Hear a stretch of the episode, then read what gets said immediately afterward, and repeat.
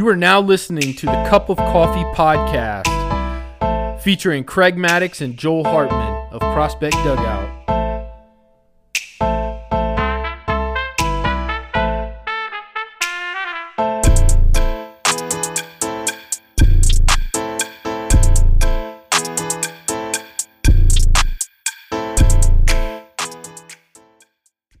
This is going to be an interesting, interesting podcast because it's going to be a bit of a rant,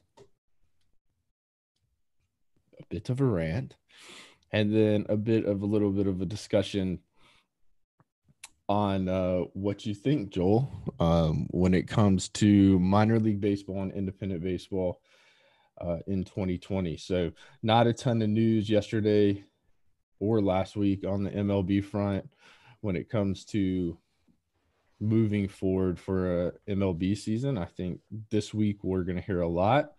So uh, stay tuned um, to Twitter and to Prospect Dugout for any developing news. But hitting on minor league baseball, I don't know if minor league baseball is going to happen. What's your thoughts? Dude, I mean, I don't hear him talking about minor league baseball. I hear him talking about major league baseball. I think there's uh, a lot that's going to go into getting all those teams. I mean, you're looking at them taking away forty-two teams next year, right? So it's forty-two teams they're taking away. How many other minor league teams are there they got to organize? Major league baseball is thirty teams. It's, it's simple. It's more money, more options.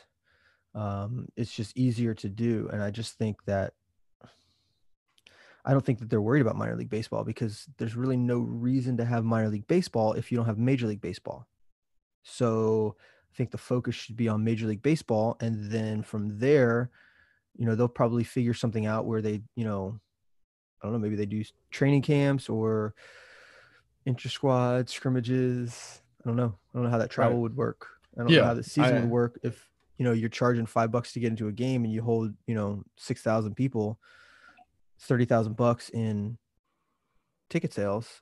I mean, that's, that's an at-bat for Mike Trout. Right. Yeah. I think for minor league baseball, um, I don't think there's really too much of a discussion. I think it's just a trickle down from what major league baseball decides. I mm-hmm. think if major league baseball decides to come back and have a season, I think there is um, on the affiliated minor league baseball side, there's, There's some, probably some type of, whether it be teams just have a extended spring training type where they're playing other organizations just on a spring training level uh, where they're all close. I think that um, having minor league baseball at affiliates across the country is a little far-fetched, but we will see. We will see. Getting into something that's a little bit of a hot topic um, is independent baseball. So here at the Cup of Coffee podcast and Prospect Dugout, we just like to keep it one hundred percent facts, right? We try to stay out of the rumor mill, as they call it.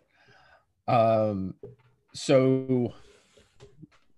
We have at Prospect Dugout, and this is needs to be stated that this is purely the facts of the matter. This is not speaking for any independent team, any independent team, and an independent league. Um, we don't have associations with the Frontier League, the Pacific Association, the Pecos League, the American Association. We do actually have a partnership with the Atlantic League. So we can only speak on facts, and that is what it is. So a couple days ago, we get some, I I don't know what how to say it, a barrage of text messages from various sources saying, hey, guys, looks like the Atlantic League is starting July second. And I'm thinking to myself, well, we just had a call with the Atlantic League the day before, and there was no reference to anything about a season going on. So I found that odd. And so, you know, it got me thinking, and we reached out to our contacts at the Atlantic League, and they kind of have dispelled the rumor that the Atlantic League would be starting July third or July second or July seventeenth. Uh, there's no specific dates. And listen, when there's no information put out there by any of these leagues besides, hey, listen, we're wait and see, it opens it up to a lot of rumors getting started. He said, she said, you know, X Y Z manager, X Y Z coach, X Y Z G M, maybe says an off-the-cuff statement, and then it gets interpreted in some type of way, and then then it just trickle, trickle, trickle, trickle, trickle, trickle. So what do you think? What I have I have two thoughts on this. What do you think is your thoughts on, like, should these leagues come out and say, hey, like, here's a target date of August first. If we don't get there, then the season's done. Like, do you think we should just be keeping it real? I mean, I think that league, I mean, youth sports is opened up in Florida. So I think, you know, Cuomo just said last night that sports teams can go back to their spring training. So I think it's to the point now, like the Florida Collegiate Instructional League in Orlando, they have ten teams, and they just announced last night that they're on schedule to start June fifteenth. So I really, I mean, I think, I think each state is going to open up um, at their own pace, but I definitely think that it's tough for leagues. I mean, you, you the highest paid league in, in, in the world, Major League Baseball, they really haven't come out with anything until recently. So I don't think, I think it's very far-fetched to think that a minor league organization or a minor league league is actually going to come out before Major League Baseball, because they, I, I, to me, I feel like if they're a reputable league, they've got to follow Major League Baseball's guidance to a point. I think when Major League Baseball is discussing coming back and returning, I think that's the point where a league in another state or a team in another state can say, okay, yeah, I think it's time to start, because there's a lot of logistics when it comes to Major League Baseball. There's a lot of travel. There's more than just the twenty-five players, or if they open up the roster to thirty players or whatever, there's more than just those. They've got fifteen coaches. They've got trainers. They've got staff. They've got um, guys that you've never even imagined were on a staff for a major league team, as far as coaches, as far as, you know, you know, utility people that they need in order to make it happen. And I'm not even talking about the people that are concession stand workers, maintenance workers, you know, workers that are at the facility, not associated with actual gameplay. There's a lot of those people. So I think there's a lot of logistics that goes into Major League Baseball. And I think it's going to be tougher. The toughest thing is for them to start, but, but the minor league teams, like the independent, you know, I, I actually heard something about the American Association um, wanting to start back up soon, or rumored to be starting back up soon. Um, so I, I don't know. I, I think, I think it's going to be tough for Major League Baseball to do it, but I think that once everyone sort of catches a whiff of, okay, this company is doing this, this person's doing this, it's okay for me to do it. Right. But I think the economics of it is that independent baseball is solely based on fans in the stands, right? So if people can't be in the stands, it does not make sense for these independent teams to even start, because they're yeah, not tough. It's they're, tough if they're not they're not going to make any money. They make right. money off advertising, because they're having people in the stands. So mm-hmm. they say, we're going to have two hundred thousand people over the course of the season in our stadium. This is why you buy a billboard.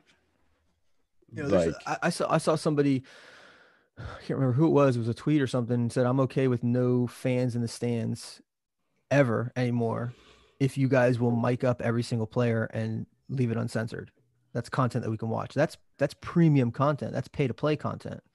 Um, I think there's options there. I think there's, you can get creative with, with independent ball. You know, the salaries aren't that high. They are, I mean, for the team, they're high, but for the player, they're not that much. So I think that there's, there's things that they can do to kind of, um, connect the audience and still keep the fan attendance low, so that way they can come back. Maybe it's, you know, exclusive seating, maybe it's, maybe it's virtual tours, maybe it's, um, you know, getting in early for B P. I don't know. So here's the one reason that I think is interesting, and it kind of, it kind of got me in my feelings a little bit, because I had a player, I'm well connected within the Atlantic League, um, with some of the players. I had a player reach out to me about this rumor. Okay. This guy's a younger dude in his mid twenties, great player. But this said player has an opportunity to coach at the collegiate level. They need an answer. He doesn't want to give him an answer because he heard this rumor and said, hey, well, I might be able to go back and play baseball this year. I don't want to take this opportunity. So this guy is going to pass up on an opportunity to start a career doing something that he wants to do, because now this rumor's in place. And the way that I see it is that, is there a point to play independent baseball in twenty twenty? Is there motivation as a player? If there's no minor league baseball, right? The whole point of independent baseball is to extend your career, to keep playing, to get, get that opportunity to get picked up by a major league organization.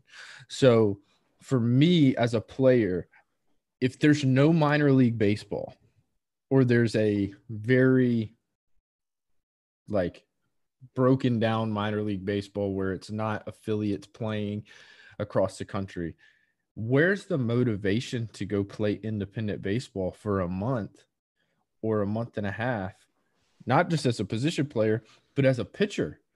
Think about that. Like, I, I'm not in shape. I'm going to have to ramp up super fast. The, does the risk, is there any reward for the risk that you're taking on your body when there's no opportunity to get picked up in affiliated think, baseball? I don't think that's a risk at all. If you're not in shape and ready to play, then that's on you. Like, I get that we've been down for a month and a half, but to me, that's, that's an excuse.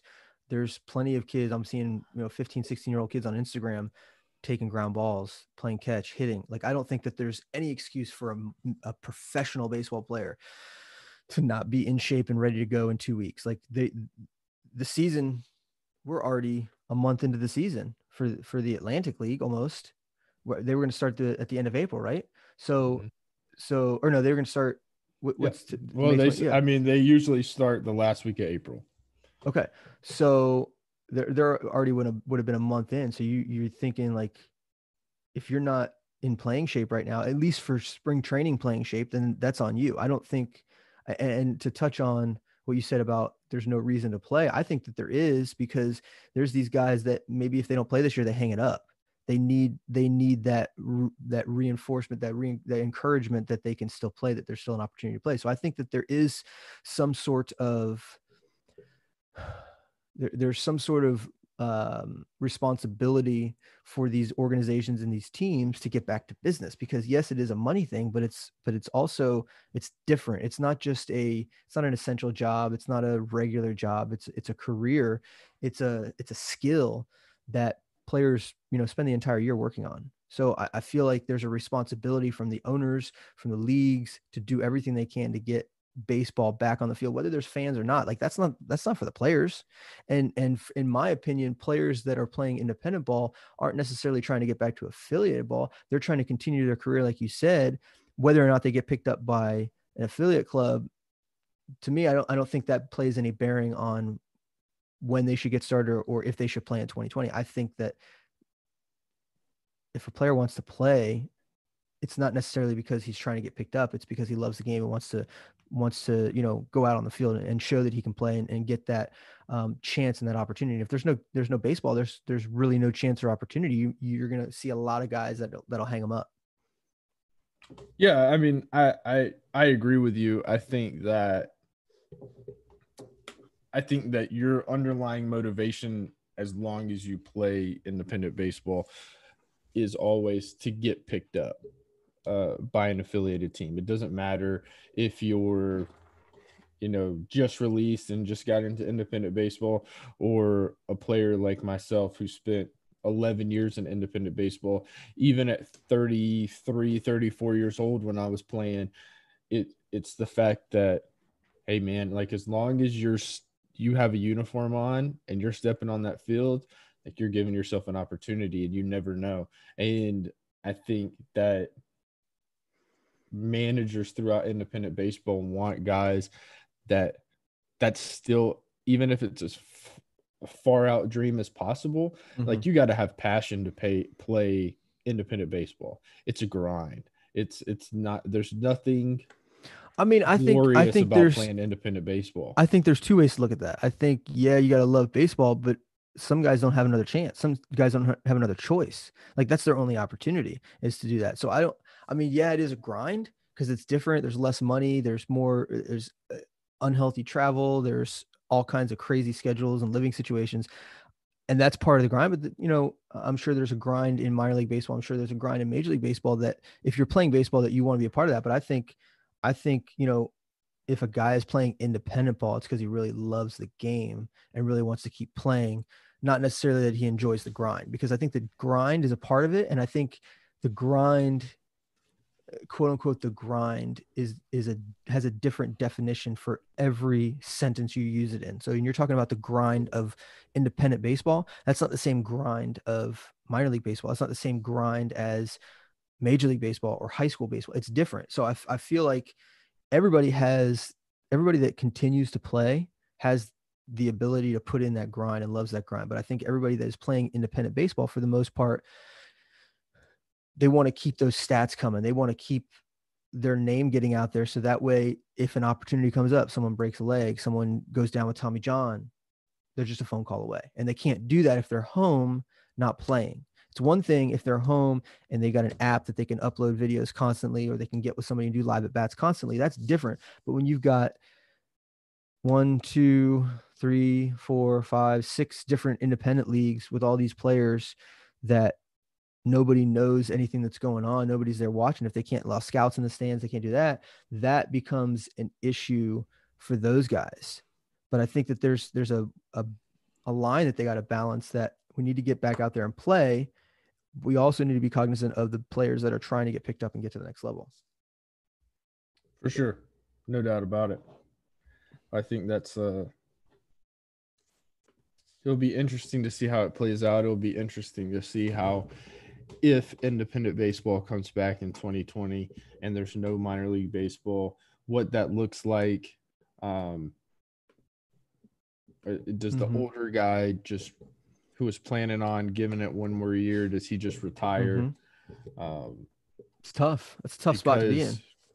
I think you do have to think about those realities.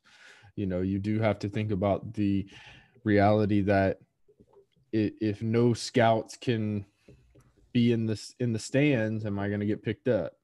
So good topic, man. Thanks everybody for tuning in on Instagram Live. A lot of comments on Instagram. That's pretty cool. Yeah, a lot of comments on Instagram. Thanks for tuning in on Instagram Live, Facebook Live, and YouTube. For Joel Hartman, I'm Craig Maddox. This is the Cup of Coffee podcast. We will see you guys on the next episode. Thanks for tuning in to the Cup of Coffee podcast. Make sure you follow us on Apple Podcasts and Spotify. See you on the next episode.